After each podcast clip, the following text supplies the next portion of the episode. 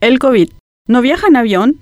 ¿Cuántas? ¿En serio? ¿Cuántas veces tendremos que escribir sobre esto hasta que nos sangren los dedos sobre el teclado? Cuando decimos que la pandemia ha sacado al mismo tiempo lo mejor y lo peor de la gente y el sistema de salud, no estamos hablando de nada nuevo. Cuando el COVID-19 encendía la alerta roja sobre las precariedades del servicio de salud, una foto venida desde Alto Paraguay se había quedado en la retina. Un galpón con soportes de carandaú era todo lo que se tenía en Fuerte Olimpo como unidad de contingencia anti-COVID. Ante la publicación, rápidamente la desmontaron y comenzaron supuestamente a reacondicionar el sitio. En julio del 2018, el entonces futuro ministro de Salud, Julio Mazzoleni, declaraba que la situación de esta parte del país le quitaba el sueño. Desde entonces, las cosas no han cambiado demasiado. En el 2019, Damaris Wagner, entonces directora del Hospital Regional, había denunciado el calamitoso estado del edificio y la falta de insumos. Como premio, recibió su destitución y fue reemplazada por el doctor Giovanni Gallagher. Fue justamente este quien no pidió auxilio de la Fuerza Aérea Paraguaya para trasladar con mayor celeridad a la enfermera Nimia Ramírez Aquino, de 45 años, quien,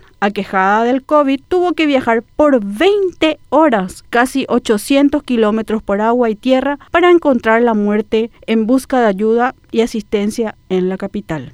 Es noticia la consternación e indignación por la muerte de esta trabajadora de la salud que deja cinco personas huérfanas, dos de ellas menores de edad. Según Gallagher, está contraindicado que un paciente COVID positivo en descompensación viajara en avión por la variación de la presión en la altura. Sin embargo, en la literatura internacional encontramos cientos de noticias de traslado de pacientes con esta enfermedad que son llevados desde zonas lejanas a los centros de atención en aeronaves militares en Paraguay, es sabido que existe esa posibilidad cuando se trata de una emergencia sanitaria. Inclusive, si es en horario diurno, el traslado se realiza en helicóptero. Las aeronaves son readaptadas para el caso. A este despropósito se suma lo olvidados que están los paupérrimos centros de salud en la zona de Alto Paraguay, cuatro en total, que cuentan con 22 médicos para unos 7.000 habitantes. Si hay que sumarle más calamidad a la calamidad, estos profesionales no cuentan con especialización alguna. Así es que la infame odisea de Nimia comenzó con una embarcación que tuvo que navegar 70 kilómetros aguas abajo para llegar a Carmelo Peralta. De ahí tuvo que cruzar hasta Puerto Murtiño, Brasil, donde la guardaba una ambulancia de SEME, de Paraguay, que hace guardia permanente para recorrer por las rutas brasileñas casi 300 kilómetros y llegar 20 horas después a su destino final,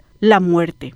A ver si nos despertamos, a ver si dejamos de robar, aunque sea un poquito, y lo invertimos en los centros de salud de Alto Paraguay. Digo, ya que según el presidente Mario Abdo Benítez, tenemos el mejor servicio de salud del mundo. Quisiéramos ver si fuese el peor. Dios nos salve.